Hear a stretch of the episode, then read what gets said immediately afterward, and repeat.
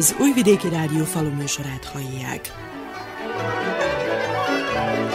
Tisztelettel köszöntöm a faluműsor hallgatóit. A mikrofonnál Juhász Andrea szerkesztő.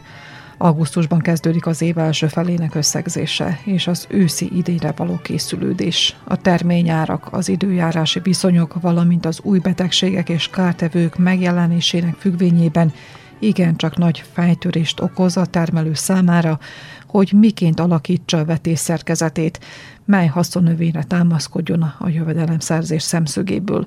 Tanúi vagyunk annak, hogy az időjárás befolyásolja a növények kondícióját, betegségekkel szembeni ellenálló képességét, ezzel párhuzamosan pedig a termelési sikert.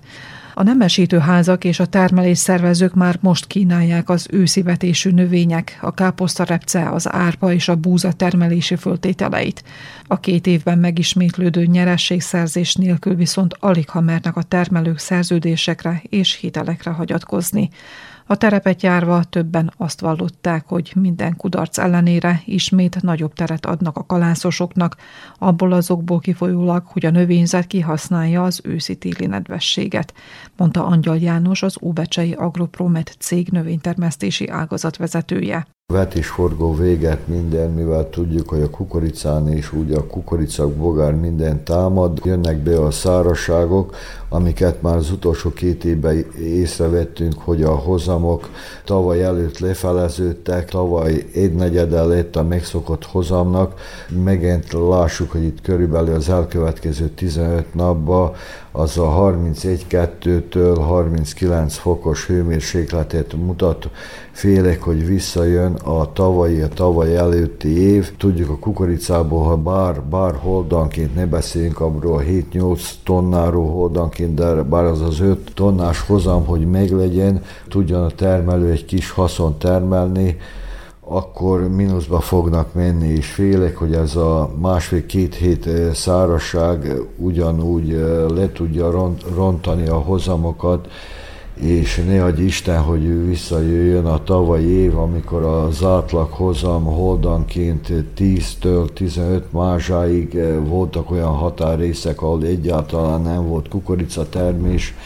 Ha az államtól nem lesz valami támogatás, vagy a, a, úgy a magokárai, úgy a műtrágya árak, hogyha drasztikusan nem tudnak visszaesni, félek, hogy sokan félreteszik a műtrágyákat, amit mondjuk a buzáknál, ápáknál, a repciknél nem lehet.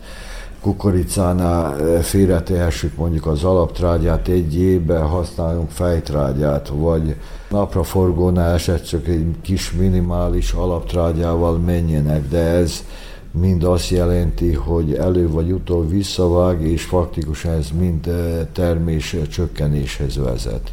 Az Agroprometban mikor kezdődnek a szerződéskötések, és felkészültek-e az újratermelési anyagokkal? Minden évben mi időben beszerezzük, miháns lebonyolítsuk a zaratást. Mi már nagyjából lebeszéltük a műtrágyákat, hozzuk a műtrágyákat. Először a 6-24-12-est, ami mehet buzára, vagy mapot, vagy a káposzta repcénél a 6-12-24-es, vagy 10-10-20-as formulációkat hozzuk a zárak mondhatom, hogy estek vissza. Az uri ára is a tavalyi szezonban volt 8-900 euró, most per pillanat 350-60 eurónál vannak. MAP 1252-es formuláció tavaly ott volt ezért 1-200 eurónál, most ott van az az 5-600 eurónál, mondhatom, hogy akármelyik műtrágya felére csökkent, de ahogy tudjuk, hogy az árpára 16, a buzára 19-20 dinár közt a termelőknek a 3 tonnás átlaghozamokkal, amit mondhatok az árpánál, amit mondhatok a buzánál könnyen kiszámolni, az 50-70 ezer dinár közt mozogjon. Termelők pedig, hogyha számolják átlagban, az a 250 eurós árendákat, legalább 80-90 ezer dinár befektetés egy kultúrába, úgy az árpánál, úgy a buzána is átlagban ott lesznek a 20 ezer dinár bukásnál. Tavaly előtt évben ezek duplák voltak, a műtrágya fele, ott jó eredményeket elértek.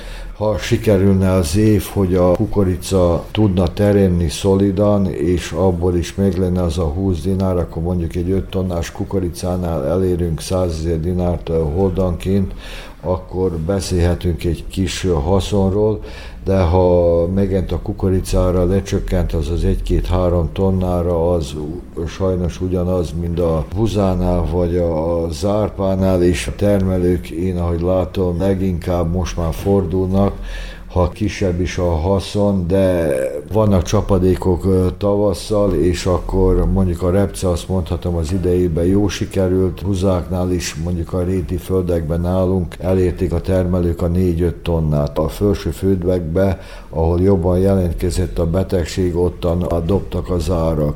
Míg tavaly a, mondjuk a napraforgó ár ment 535 euró plusz áfa, az idei piaci ár pedig azt mutassa, hogy a napraforgó ára nem lesz 30-35 dinártól több, ez is nagyjából fele az előző évinek.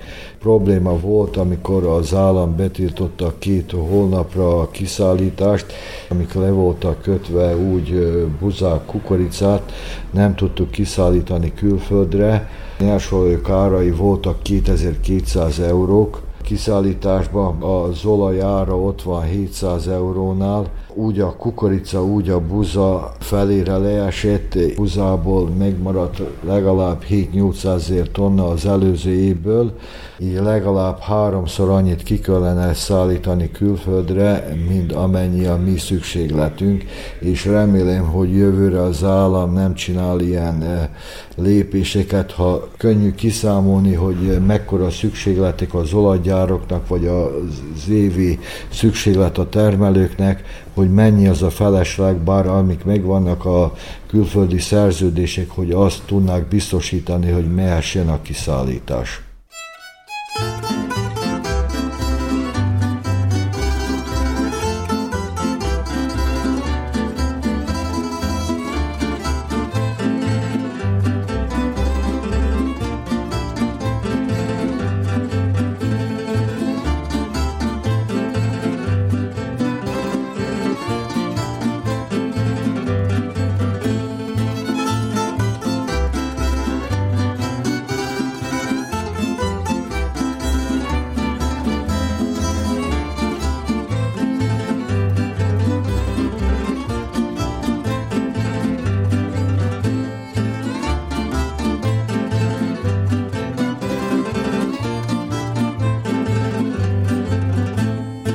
Különböző vetőmagnemesítő cégek már most versenyt futnak a termelőkért, kínálják az új nemesítésű vetőmagokat.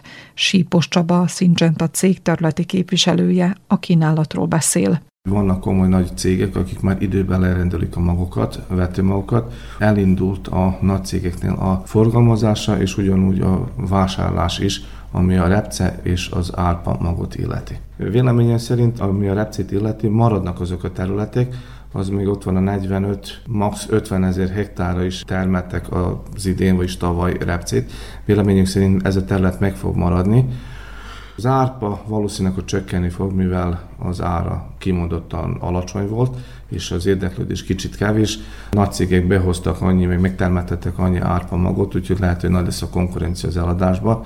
Ugyanúgy a buzából is tavaly volt nem egész 700 ezer hektár, véleményem szerint vissza fog esni a régi szintre, az, ami ott van az 550-600 ezer hektárnál. Nagyobb teret fog kapni tavaszra a kapás növények, ha az év is olyan lesz, hogy megelégednek majd a termelők a hozamma és az ára. Ami az őszi káposztarepcét és a kalászosokat illeti, maga a Syngenta vállalat milyen kínálattal rukkol elő, és milyen minőségű vetőmaggal tud a gazdáknak szolgálni.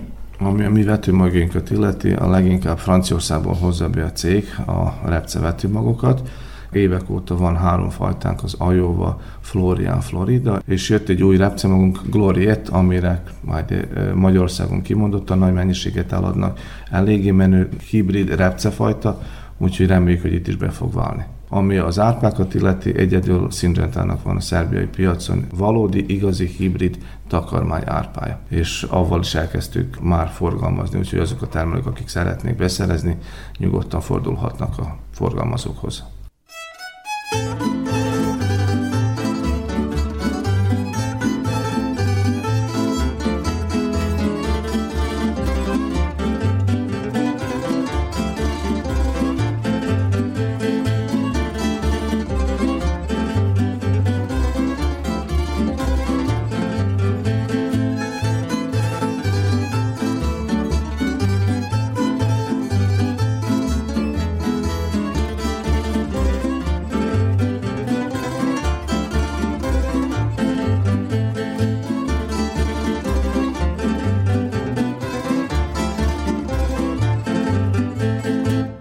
Kedves hallgatóink, faluműsorunk folytatásában a Moholon készült Falu Report harmadik részét sugározzuk.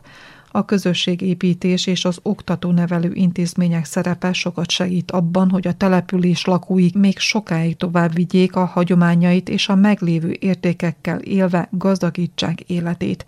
Lajkó Mária, a Csobolyó Művelődési Egyesület elnöke a falu műsor mikrofonja előtt. Ott tettük le az alapokat, hogy kezdtünk idősebb kézműveseket keresni, akiknél ugye egy kézműves dolgaikat kiállításon, és úgy kerültek be a gyerekek a művelődési egyesületbe. Na most ezek a gyerekek aztán igényelték azt, hogy énekes népi gyermekjátékok, néptáncok, hangszeres oktatás, és így lassan kialakult 8 év alatt ez egy kicsit zsongósabb lett, azzal, hogy 2022-23-as évben megindult nálunk a szakkörprogram is, tehát belevágtunk egy olyanba is, ami Magyarországon keresztül ugye szintén, hogy a felnőttek is itt bejárjanak hozzánk, mivel hogy lett épületünk, mert hát az eleje az nagyon-nagyon rossz volt, valójában egy régi kocsmában kezdtük a tevékenységüket bárgyerekkel, kézműveskedéssel, itt lépett be aztán Valéria is a képbe, és hát egy darabig mi ketten dolgozgattunk, és föltártunk, és kutattunk. Ez a Művelődés Egyesület valójában egy olyan civil szervezet, aki alapítókkal alakult meg. Csobolyó Művelődés Egyesület regisztrálva lett éppen, ez idén 25 éve, de valahogy hogy nem akart megmozdulni, se jobbra, se balra. Volt egy nagyon sikeres asszonykórus, szétment, próbálkoztak gyerekeket, de semmi nem volt olyan értelembe tartós. Mindig volt egy olyan elnök, aki föntartotta azért az Egyesületet, hogy hát, ha valami megindul. Minden téren próbálkoztunk oktatókat keresni. Valójában a szülők voltak azok, akik beíratták a gyereket, és azok, azok szponzoráltak szülők nélkül tulajdonképpen létezni se lehet. És De... mindennek köszönhetőleg azért már eredmények is vannak, hiszen a gyerekekkel különböző rendezvényekre is eljárnak. A szó és Károly népzenei vetélkedőn, vagy a kőketánc, énekes népi gyermekjáték és néptánc versenyen soha nem jöttünk haza minősítés nélkül. Ezeknek a gyerekeknek a szülei nem élték át azt a kulturális alapot, amit mink valamikor átéltünk a moholi gazdag kulturális életben, ahol amatőr színjátszóink fölnőttek voltak, a népzenészeink, a néptáncosaink mind fölnőttek voltak. Ezek a szülők azt hiszik, hogy ez egy gyermekcsoport, nem gyermekcsoport. Itt lényege az, hogy a fölnőtteket is be kell vonni a munkába, a fellépésekbe, a művelődés életünk hagyományainknak az átélésébe. Akkor szembesültem még jobban a szegénységünkkel, mikor a Magyar Művelődési Intézet és a Vajdasági Magyar Művelődési Intézet közeműködésével Erzsébet Lakon csoportvezetési interaktív képzést tartottak nekünk három napban. Szembesültem, hogy olyan helyekről is van Magyar Művelődési Egyesület, ahol már magyar iskola nincsen. Igazából nagyon örülök, hogy ezt az épületet legalább sikerült megszerezünk, és így talán tudunk majd bővíteni, hogyha a fölnőttek is erre majd evők lesznek, nem csak a gyerekek. Ahogy Mária fogalmazott, kezdetekben nehézségekbe, akadályokba ütköztek, viszont ami a táncoktatást és a különböző névzenei tudásanyag elsajátítását illeti, itt volt a csúri alap, itt voltak a különböző pályázati lehetőségek, amik bizony nagyon nagy infúziót jelentettek nem csak a boholi, hanem a vajdasági civil egyesületeknek, művelődési egyesületeknek. Föltételezem, hogy önöknek is sikerült ezt a lehetőséget kihasználjuk. Nagyon is sikerült, és így sikerült olyan oktatókat szerezni, mert csak abból tudunk olyan oktatókat fizetni, akik ilyesmivel foglalkoznak. Nagyon szép ruhatárat is tudtunk vásárolni, cipőket is tudtunk vásárolni. Mindenféleképp kihasználtuk. Három-négy év szenvedés után, mert még az önkormányzat segített nekünk, továbbra is azért próbálunk saját pénzeszközöket is szerezni, viszont a csóri alap az nagyon-nagyon hatalmas segítség, mert anélkül ilyen ruházatok vagy cipők, ami már ma már 4-5 ezer dinár egy pár táncos cipő, tehát a szülők arra nem képesek, hogy ennyire támogassanak bennünket, mert ez nagy hatalmas összegeket, több ezer euróról beszélünk. Mink, akik itt vagyunk, még azért csak mind aktivistaként dolgozgatunk. Összekovácsolódott a moholi közösség, és ez mi mind hiszem. megadja a lendületet, a lehetőséget a további tervekre is, a hagyományokra alapozva, de a további tervekre is. Megadja bizony, mert próbáltuk elkezdeni mink Vlasitni Zéli Klára emléknapot is szervezni, és ebbe be gyerekeket is bevonni, hogy már alapból kezdjék ezt tanulni. Az idén most már Bartos Szilveszter is felvetődött, sőt, mi több nagyon nagy segítségünkre van. Úgy a Vajdasági Magyar Művelési Szövetség és a Vajdasági Magyar Művelési Intézet is köszönet érte, mert azért rengeteg útmutatást kapunk tőlük is, hogy hol, mint, meddig is most is megígérték, hogy segítenek anyagot gyűjteni, mert nagyon nehéz, mert eltűntek, nincs meg nagyon olyan idős ember, tehát a kultúrotthonunk ami igazi nagy kultúrotthon volt még valamikor Moholon, azt ugye lebontották, és azzal nekünk sajnos mindenünk oda veszett. A kulturális életünktől kezdve, a kellékeinktől, tehát minden oda lett. Akkor én még csak 20 éves voltam. Próbáljuk építeni.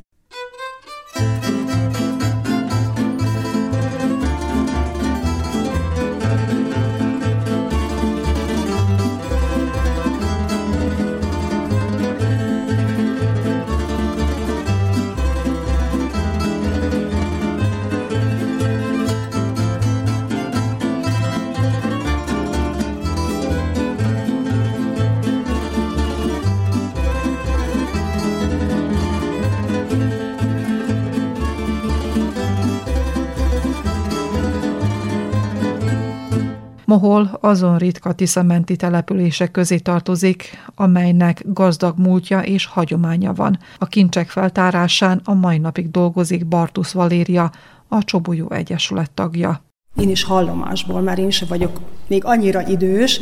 A szüleimtől hallottam, hogy annak idején, tehát a 60-as, 70-es, mondjuk 70-es évekig nagyon gazdag volt a Művelődési Egyesület, tehát addig még az az épület meg volt, meg az a, az a gárda, a színészgárda, a néptánc csoportok, akkor nagyon-nagyon gazdag volt. És akkor utána volt egy ilyen, ilyen, ilyen csöndösség. Én is ugye elkerültem Morról, Óbecsén éltem, ott tanítottam, és amit hallottam és akkor utána sajnos hogy az életem úgy alakult, hogy visszakerültem Mohorra, és akkor beszélgettünk Máriával, elmentem a kiállításra, amit eh, kezdtek szervezni, és akkor úgy gondoltam, hogy, hogy lehetne itt valamit csinálni.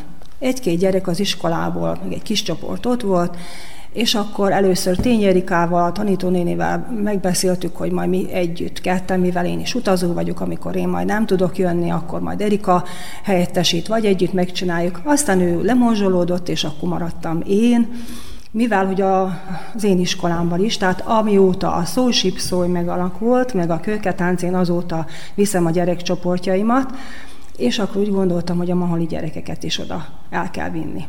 Senki nem vitte, majd akkor itt a Művelődési Egyesületből megindítjuk ezeket, ezeket a csoportokat, vagy csoportot, és akkor majd elmegyünk, és hála jó Istennek, hogy sikerült, és eredményeket értünk el. Sőt, ott az első években rögtön egy, egy diplom, egy ezüst diploma, egy kislány, aki szólóba fölkészítettem énekre, rögtön hozott, és az egy, egy ilyen lökés is volt tulajdonképpen, hogy hát tényleg lehet itt ezekkel a gyerekekkel, hogy milyen ügyes, okos gyerekek.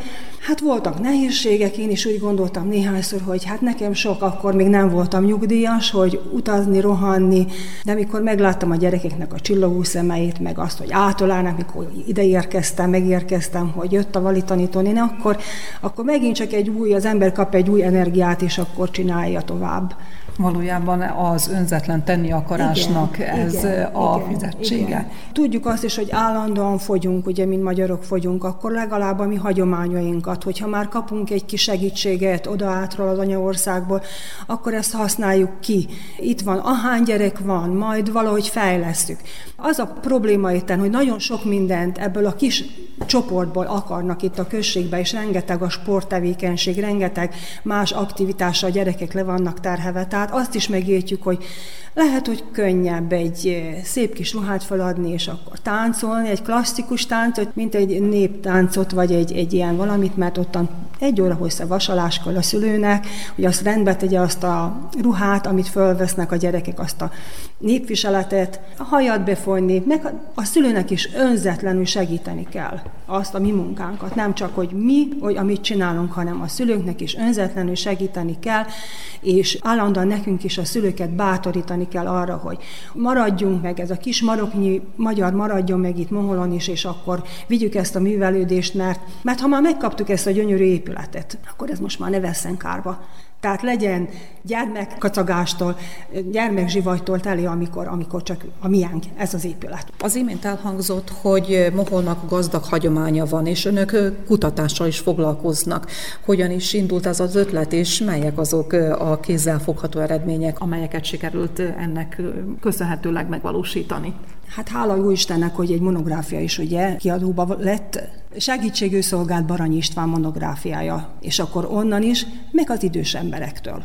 Kérdezgetünk, hogy volt valamikor, segítsenek. Emlékszek rá, hogy amikor megindultunk, akkor rögtön az egyik kisfiúnak a tatája hozta nekem a karácsonyi műsorra való betlehemezést. És akkor az ember, hogyha olyan szépen próbál a szülőkkel és nagyszülőkkel is, akkor segítenek, akik még élnek, mert sajnos, sajnos nagyon sokan elmentek már Klári nénének a gyűjteményéből, abból is sokat dolgozunk. Amikor ugye a napja van neki, akkor igyekszünk az ő dalait, az ő játékait Például a kicsikkel az ő népi játékait szoktam ugye vagy énekelni, vagy eljátszani. Amikor pedig versenyre készülünk, akkor kicsit hajlunk most már az anyaország felé is, tehát olyan gyűjtést kell keresni, ami a autentikus, tehát nem lehet, hogy csak úgy megyek és akkor csinálom, hanem ugye zsűri sok mindent néz képviseletet, hogy az eredeti legyen, hogy szépen énekeljenek. Tehát megvan itt már, hogy, hogy, hogy kell, mind, mind kell csinálni. És akkor hát a környékbelit is próbáljuk, ad a környékit is, Zent a környékét és Vajdaságit. Tehát, hogy itt, itt maradjunk. Tehát azért, azért próbáljuk, hogy itt maradjunk a Vajdaságira fókuszálni.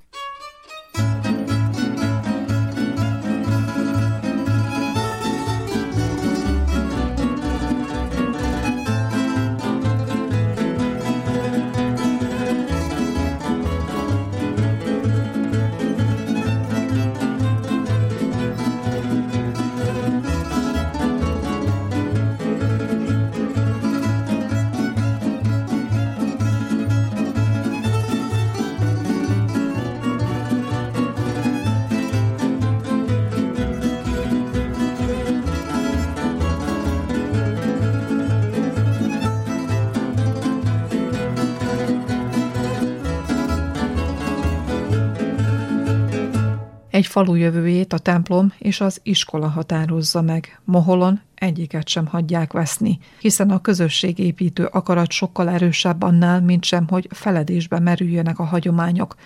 Oravec Valéria, a helyi általános iskola igazgatója is azt vallja, hogy a falu megmaradásának egyik alapföltétele a különböző oktatásban alkalmazható korszerű berendezések mellett a közösségi életben való aktív részvétel. Nagyon örülünk neki, amióta létezik a Csobolyó Művelődési Egyesület, mert hogy ugye azelőtt létezett az iskolában egy olyan, hogy néphagyomány, mint választható tantárgy, és akkor csak ott volt alkalmunk a gyerekeket tanítani, vagy mesélni a régmúltról. Na most amióta létezik a Csobolyó Művelődési Egyesület, azóta az itt zajló rendezvényekkel is el tudunk jönni a gyerekekkel, a diákjaink itt tagjai a különféle csoportoknak. Elég nehéz őket bármibe azért úgy bevonni, de próbálkozunk, és akkor, hogyha ha van valami kiállítás, vagy valami pályázat rajtunk keresztül, tehát ugye mi vagyunk a legkompatibilisek abban, hogy akkor közvetítsük feléjük ezeket a fölhívásokat, és akkor hogy, hogy azért ösztökéljük őket arra, hogy vegyenek részt ezeken a pályázatokon, vagy hogy jöjjönek el a szüleikkel ezekre a rendezvényekre, amik itt vannak. Miben szeretnek legjobban részt venni a gyermekek? Karácsony és húsvét alkalmával, amikor vannak a, ugye a kiállítások és a különféle rendezvények, ők is tudnak kézműveskedni, részt venni különféle díszekkel, karácsonyra, húsvétre a festett tojásokkal, karácsonyfa díszekre, mert ugye van a falufája, amit a Műveldés Egyesület szervez most már egy pár éve, és akkor arra a gyerekek kézzel készített díszeket készítenek, és akkor vagy ők teszik rá, vagy csak elhozzák, és akkor ezért egy kis jutalmat is kapnak, és az még nagyobb motiváció, hogy akkor most, most kapnak is érte valamit. Tehát egy pedagógusnak mindig kreatívnak igen, kell lennie, igen, ahogy igen. megnyerje a gyermekeknek igen, a bizalmát. De, igen, de viszont mondjuk én személy szerint ugye nekem nagynéném volt a Vasítné Zéli Klára, nagyon híres népzalénekes, és hát mióta megszűnt három éve szűnt meg a, a néphagyomány, mint tantárgy. Azóta is azért a gyerekekkel teszünk róla, hogy minden évben legalább két-három dalt moholi népdalt megtanítsunk, hogy amikor esetleg eljönnek egy ilyen rendezvényre, akkor valami közük legyen hozzá, vagy tudják, hogy miről szól, vagy hogy ki is volt ő, vagy mi is volt, ugye, amikor van az ő emléknapja is itt a faluba, akkor azért ne úgy jöjjenek el a gyerekek, akik nem, nem, nem neveztek részt itt a csobolyóban lévő különféle aktivitásokba, hogy, hogy na mégis ki ő, vagy mi ő, vagy, vagy mi, mi neki a nagy érdemem és az értéke. Egy pillanat erejéig visszakanyarodva az iskolához, mennyi gyerek jár Moholon az iskolában, mekkora a magyar részarány? Körülbelül 380 diákja van csak az iskolának. Mondjuk egy 20 évvel ezelőtt több mint ezer diákja volt az iskolának, tehát ezt az ezért inkább, tehát nem is tesszük össze. Hajdanában úgy volt, hogy három magyar osztály volt és egy szerb tagozat, most úgy van körülbelül, hogy fele-fele. Például én másodikos vagyok, itt most kivételesen van két magyar osztály és egy szerb, de egyébként általában úgy van, hogy ahány magyar osztály van, annyi szerb is. Most még lóg a levegőben, hogy akkor őszre talán van esély, hogy két magyar tagozat legyen, tehát megint egy kicsivel megnőtt a, a diákok száma, tehát az elmúlt évben csak egy magyar tagozat nyílt, most talán ott van a 20 öt körül, ha jól tudom, de ugye még hát sose tudni, hogy jönnek-e még vissza, mert, mert tényleg az utóbbi időben azért jönnek vissza a családok, akik kimentek külföldre, és akkor hát, ha van esély arra, hogy két tagozat is nyíljon őszre az iskolában. Mert hogy egyébként van egy nagyon szép iskolánk, ami folyamatosan szépül, gyönyörű sportpályákkal, és, és hát az iskola is az egyik a legszebb itt a környéken. Jó lenne megtölteni gyermekekkel és gyermekhangokkal, meg zsivajjal legszebb iskola sportpályákkal felszerelt, de a különböző eszközök is hozzáférhetőek a felsős gyerekek számára. Igen, meg az alsós diákok is, tehát a tantermek, azok is tényleg modern felszereléssel vannak látva, minden tanteremben van vetítő és táblagép, meg egy-két olyan digitális eszköz is, amire, amire szükség van a tanítójéknek. Ha pedig nincs, és valamit kérnek, akkor azt tényleg mindig az igazgatónők készségesen igyekeznek meg szerezni, és a különféle pályázatokon mindig rendszeresen az utóbbi időben részt vesznek lesznek pont azért, hogy még jobban fejlesztjük a tanításnak a minőségét. Egyébként a táblák is már ilyen fehér táblák, tehát a krétát már jó ideje nem használjuk a, az iskolába, tehát hogy amit lehet, akkor mindent hozzájáruljunk a modern tanításhoz, és, a, és hogy minél tényleg a gyerekeknek, amit lehet, akkor ebbe a kis környezetbe biztosítsunk. Akármennyire is igényes a mai digitális világ és az új generáció, Mohónak nagyon gazdag hagyománya van, mint ahogy az imént hallottuk. Ezeket a hagyományokat át kellene örökíteni, és kivel nem, hogyha a Igen. kisgyerekekkel és a tanítónőkkel. Mondtuk, hogy ide a csobolyóba, és szerintem jöhetnének még többen, tehát gyerekek részt venni a különféle aktivitásokba, de hát már itt egy kicsit a kényelem, a lustaság, odaülünk a gép elé, és akkor megvan, tehát ezért kellett volna, vagy jó volt ez a néphagyomány, tudomány óra, amin tényleg akkor az ünnepeket, a, a, az évszakokkal járó különféle hagyományokat, aztán az olyan tárgyakat, amik, amik már feledésbe merülnek, és amiket, amit meglátnak esetleg a padláson, vagy egy-egy múzeumban, hogy az mire, mire is szolgált, az érdekes volt. Az a kapcsolatban akkor megnéztünk egy filmet, vagy pár képet, vagy akkor küldtük őket haza, hogy érdeklődjönek otthon utána nagymamától, dédiktől, hogy hogyan is pont a sütésfőzéssel, vagy a bizonyos munkákkal kapcsolatban, hogy csinálták, és ez nagyon érdekes volt, vagy nem beszélve arról a régi kis mondókák, dalocskák, amiket tanítottak a nagymamák, nagytaták, dédik. Hát én ezt valahogy nagyon hiányolom most a, a jelen tanításból, hogy, hogy ezt kivették a, a tantervből, és akkor betettek helyette mást, amit talán kevésbé fontos, vagy amit egyébként is megszereznek maguknak, vagy megtudnak maguknak. thank you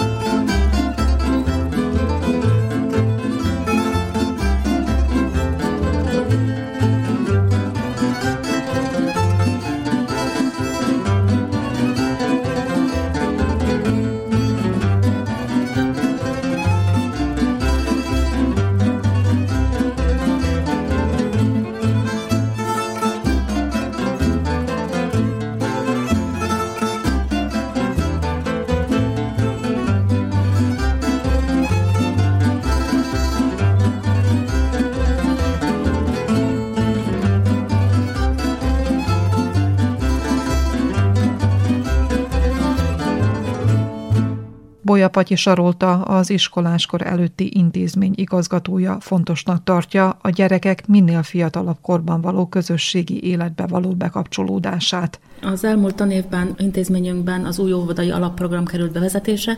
Segít abban, hogy a lokális közösségnek a lehetőségeit kihasználják a kolléganők a mindennapi munkájuk során. Így lehetőségük van akár iskolába, akár művelődési egyesületekbe is ellátogatni. A gyerekek nagyon szívesen bekapcsolódnak a csobolyónak a művelődési életébe, ugyanúgy, ahogy a könyvtárba is nagyon szívesen ellátogatnak, ahogy az iskolába is részt vesznek tevékenységekben közvetítőként tudok besegíteni ebbe a munkába. A kolléganő is részt vesz a csobolynak a mindennapi életébe, tehát foglalkozik a gyerekekkel, és azt hiszem, hogy ez egy nagyon jó alkalom, hogy már az óvodából ismerik a vezetőket, akik a csobolyóban is részt vesznek.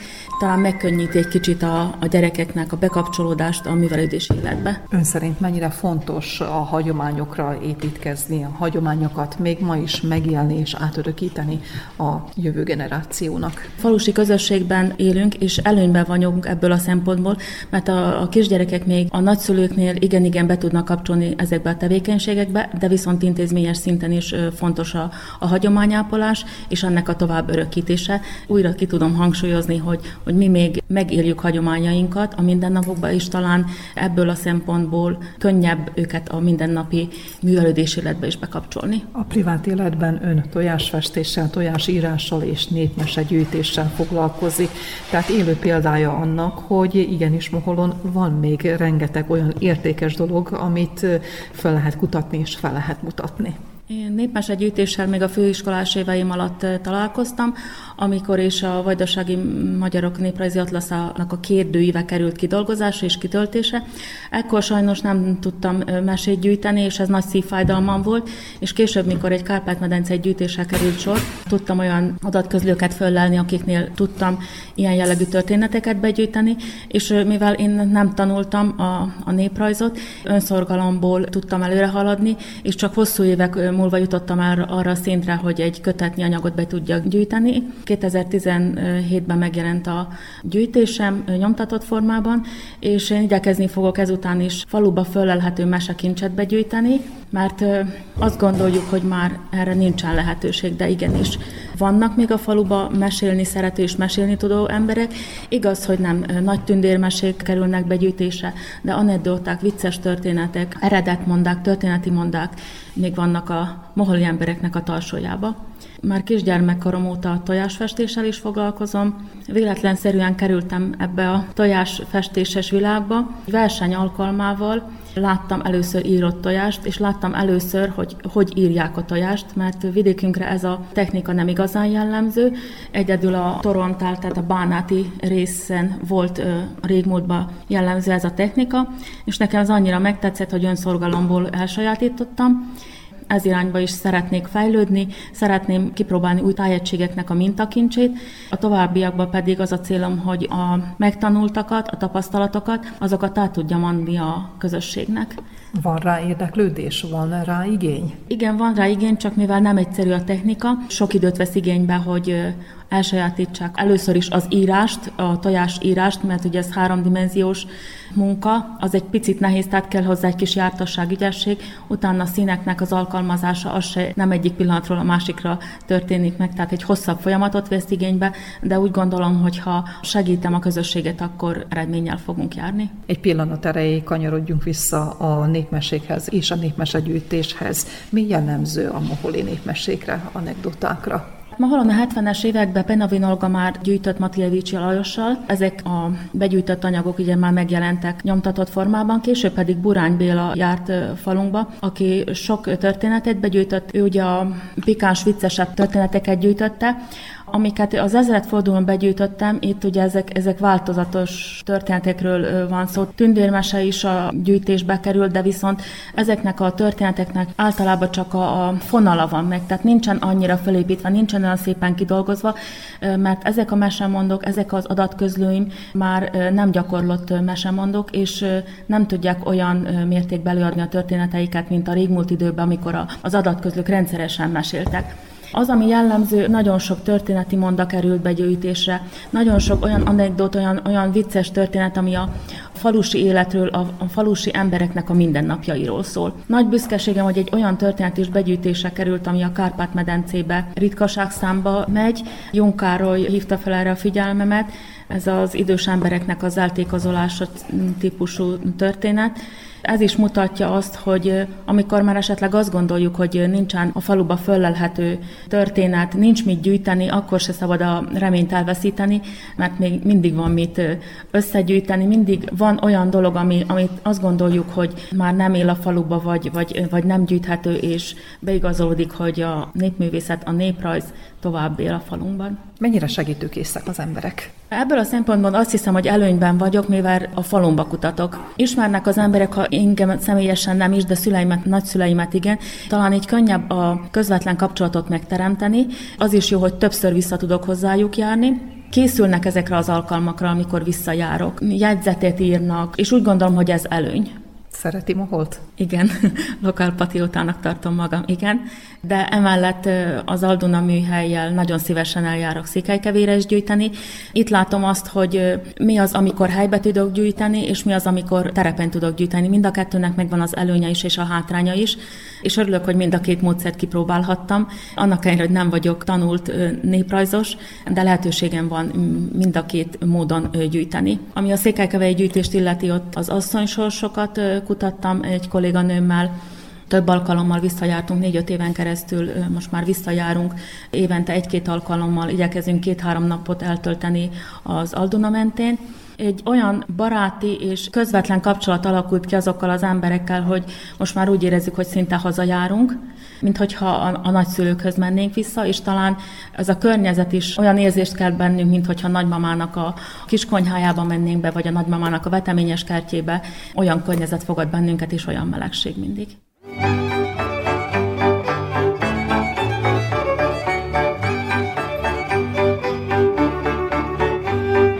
Az idők változásával a falusi élet is megváltozott, tapasztalják a moholiak is. Ennek ellenére még mindig élhető a település, és a vezetőség arra törekszik, hogy a különböző pályázati lehetőségeket kihasználva még szebbé és vonzóbbá tegyék a települést, mondta Almádi Éva három gyermekes családanya. Élhető a falunk, és sokat változott. Sok minden megújult az iskolától, az óvodától, a templomtól kezdve. Minden, ami szükséges egy családnak szerintem megvan ahhoz, hogy itt éljen óvoda, iskola, egyesületek működnek, úgy a művelődési egyesület van Moholon, vagy vannak sport egyesületek is többféle, úgyhogy én már sokszor azt gondolom, vagy azt érzem, hogy túl sok minden is van, mert kevesen vagyunk, vagyunk, és, és megosztlik, de azért próbáljuk összeegyeztetni a dolgokat, hogy mindenhova mindenki oda jusson, vagy mindenki kivegye a részét. Ada és Óbecse közelsége mennyire hat ki a falusi élet fejlődésére? Mindenféleképp pozitív, mert tudunk falun maradni, de viszont ha nagyobb rendezvény vagy, vagy olyan dolgokért kell menni városba, akkor el tudunk menni oda, de aztán visszatérünk a sajátunkhoz.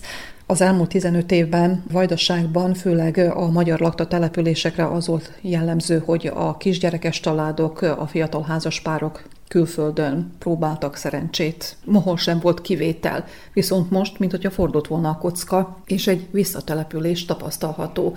Ön is ezt látja, és mennyire jó ez a falunak? Igen, van Moholon is példa arra, hogy akik külföldre mentek, hazatérnek, nem olyan tömeges, de van rá példa, és mindenféleképp pozitív, mert akik esetleg még gondolkodnak rajta, azoknak is egy megerősítés esetleg, hogy maradjonak, és, és sokszor tényleg olyan értékes emberek jönnek vissza a közösségbe, akik tudják segíteni a közösség munkáját, vagy úgy egyáltalában véve.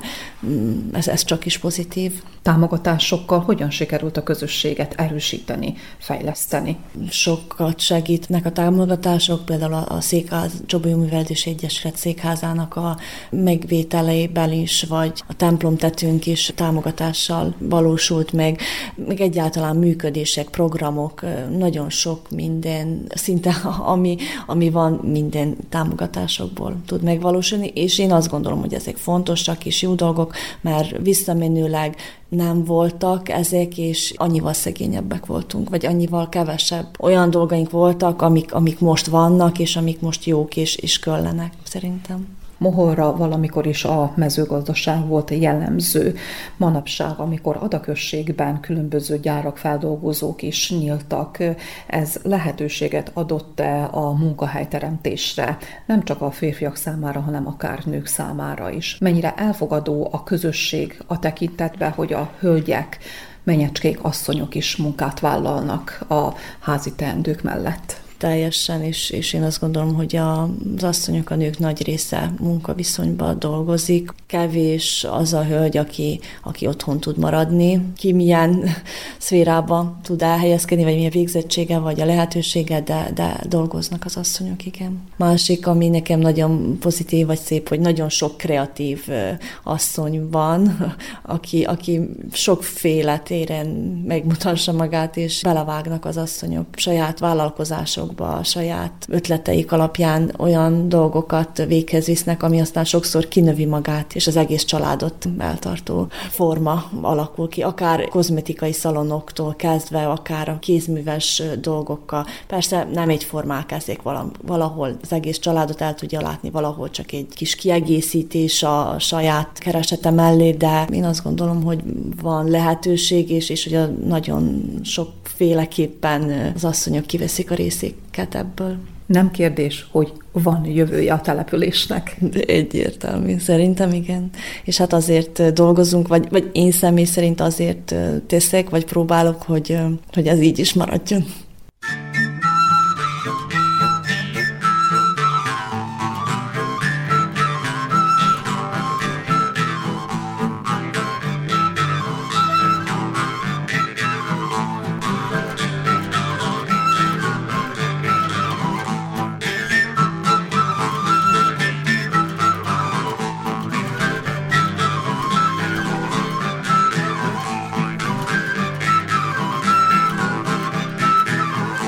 Zárószóként Gallusz László agrár kommentárja következik. Előszeretettel emlegetjük a növénytermesztésben jegyzett, a hektáronkénti sok tonnában mért eredményeinket, bár ezek az eredmények az utóbbi években részben a klímaváltozás hatására, részben a hiányos agrotechnika következményeként halványabbak egy-egy haszonnövény termőképességénél. A bőhozamhoz alapul szolgál ugyan a kifogástalan minőségű vetőmag, de a végeredmény az alkalmazott agrotechnikától és az abiotikus tényezők sorától függ.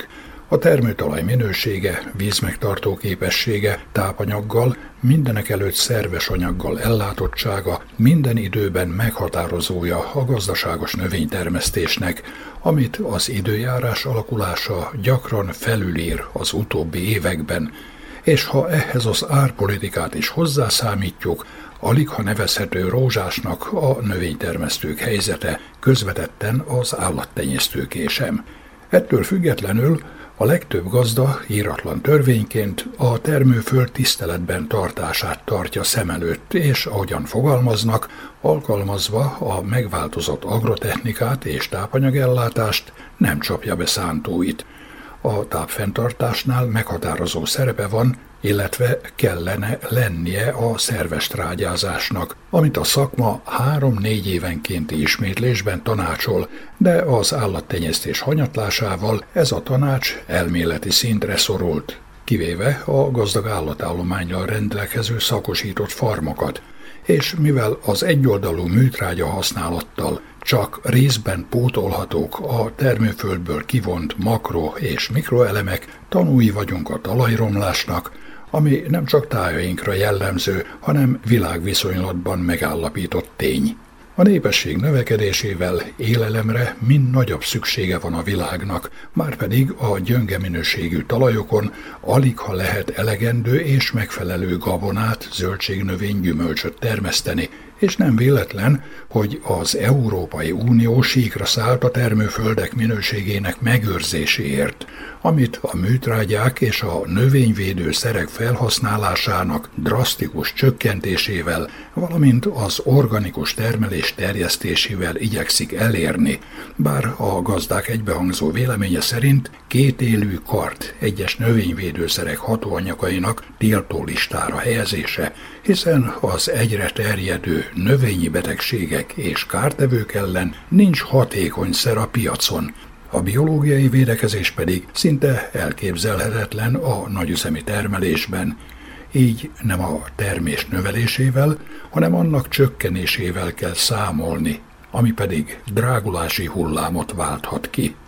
A terménydrágulási hullám hallatán sok gazda csak fanyar mosolyjal legyint. 2016-ban a FAO illetékese azt erősítgette, hogy lejárt az olcsó élelmiszerek ideje, közben csak az input anyagok drágultak.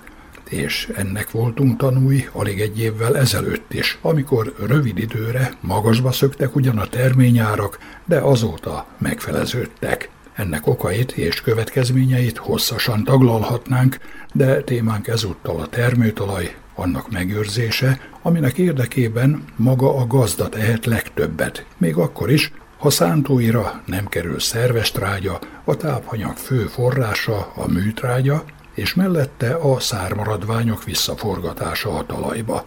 Az Európai Unió számos tagországában hagyománya van a zöldrágya növények termesztésének, amit támogatásokkal is serkentenek, és a zöldrágyázás lényegében azt a tápanyag deficitet hivatott legalább részben pótolni, amit a terméssel távolít el a gazda. Ez a tápanyag utánpótlási modell csöppet sem egyszerű, és nem abból áll, hogy bevetjük a parcellát a tanácsolt zöldrágya növényjel vagy magkeverékkel, és a nagy mennyiségű biomasszát a talajba forgatva fel is töltöttük azt tápanyaggal. Dehogy is.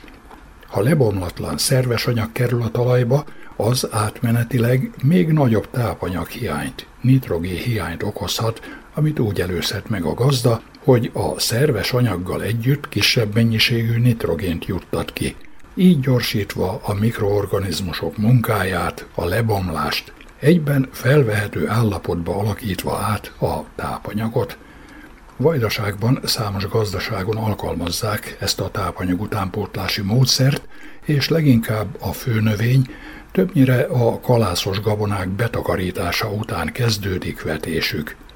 Az a cél, hogy a zöldrágya növény gyorsan kikeljen és fejlődjön, minél nagyobb tömegű biomasszát adjon.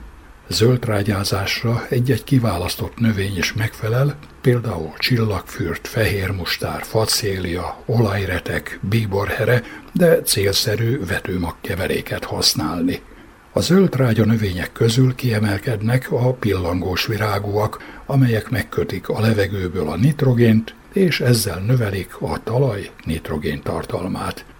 A mélyrehatoló, vastag karógyökerű növények, mint az olajredek, a mustár, az alsó talajrétegből szállítják a felsőbb rétegekbe a tápanyagot, ez mellett vastag gyökerük lebomlásával egyfajta altalaj lazítást végeznek, javítva a talajszerkezetet.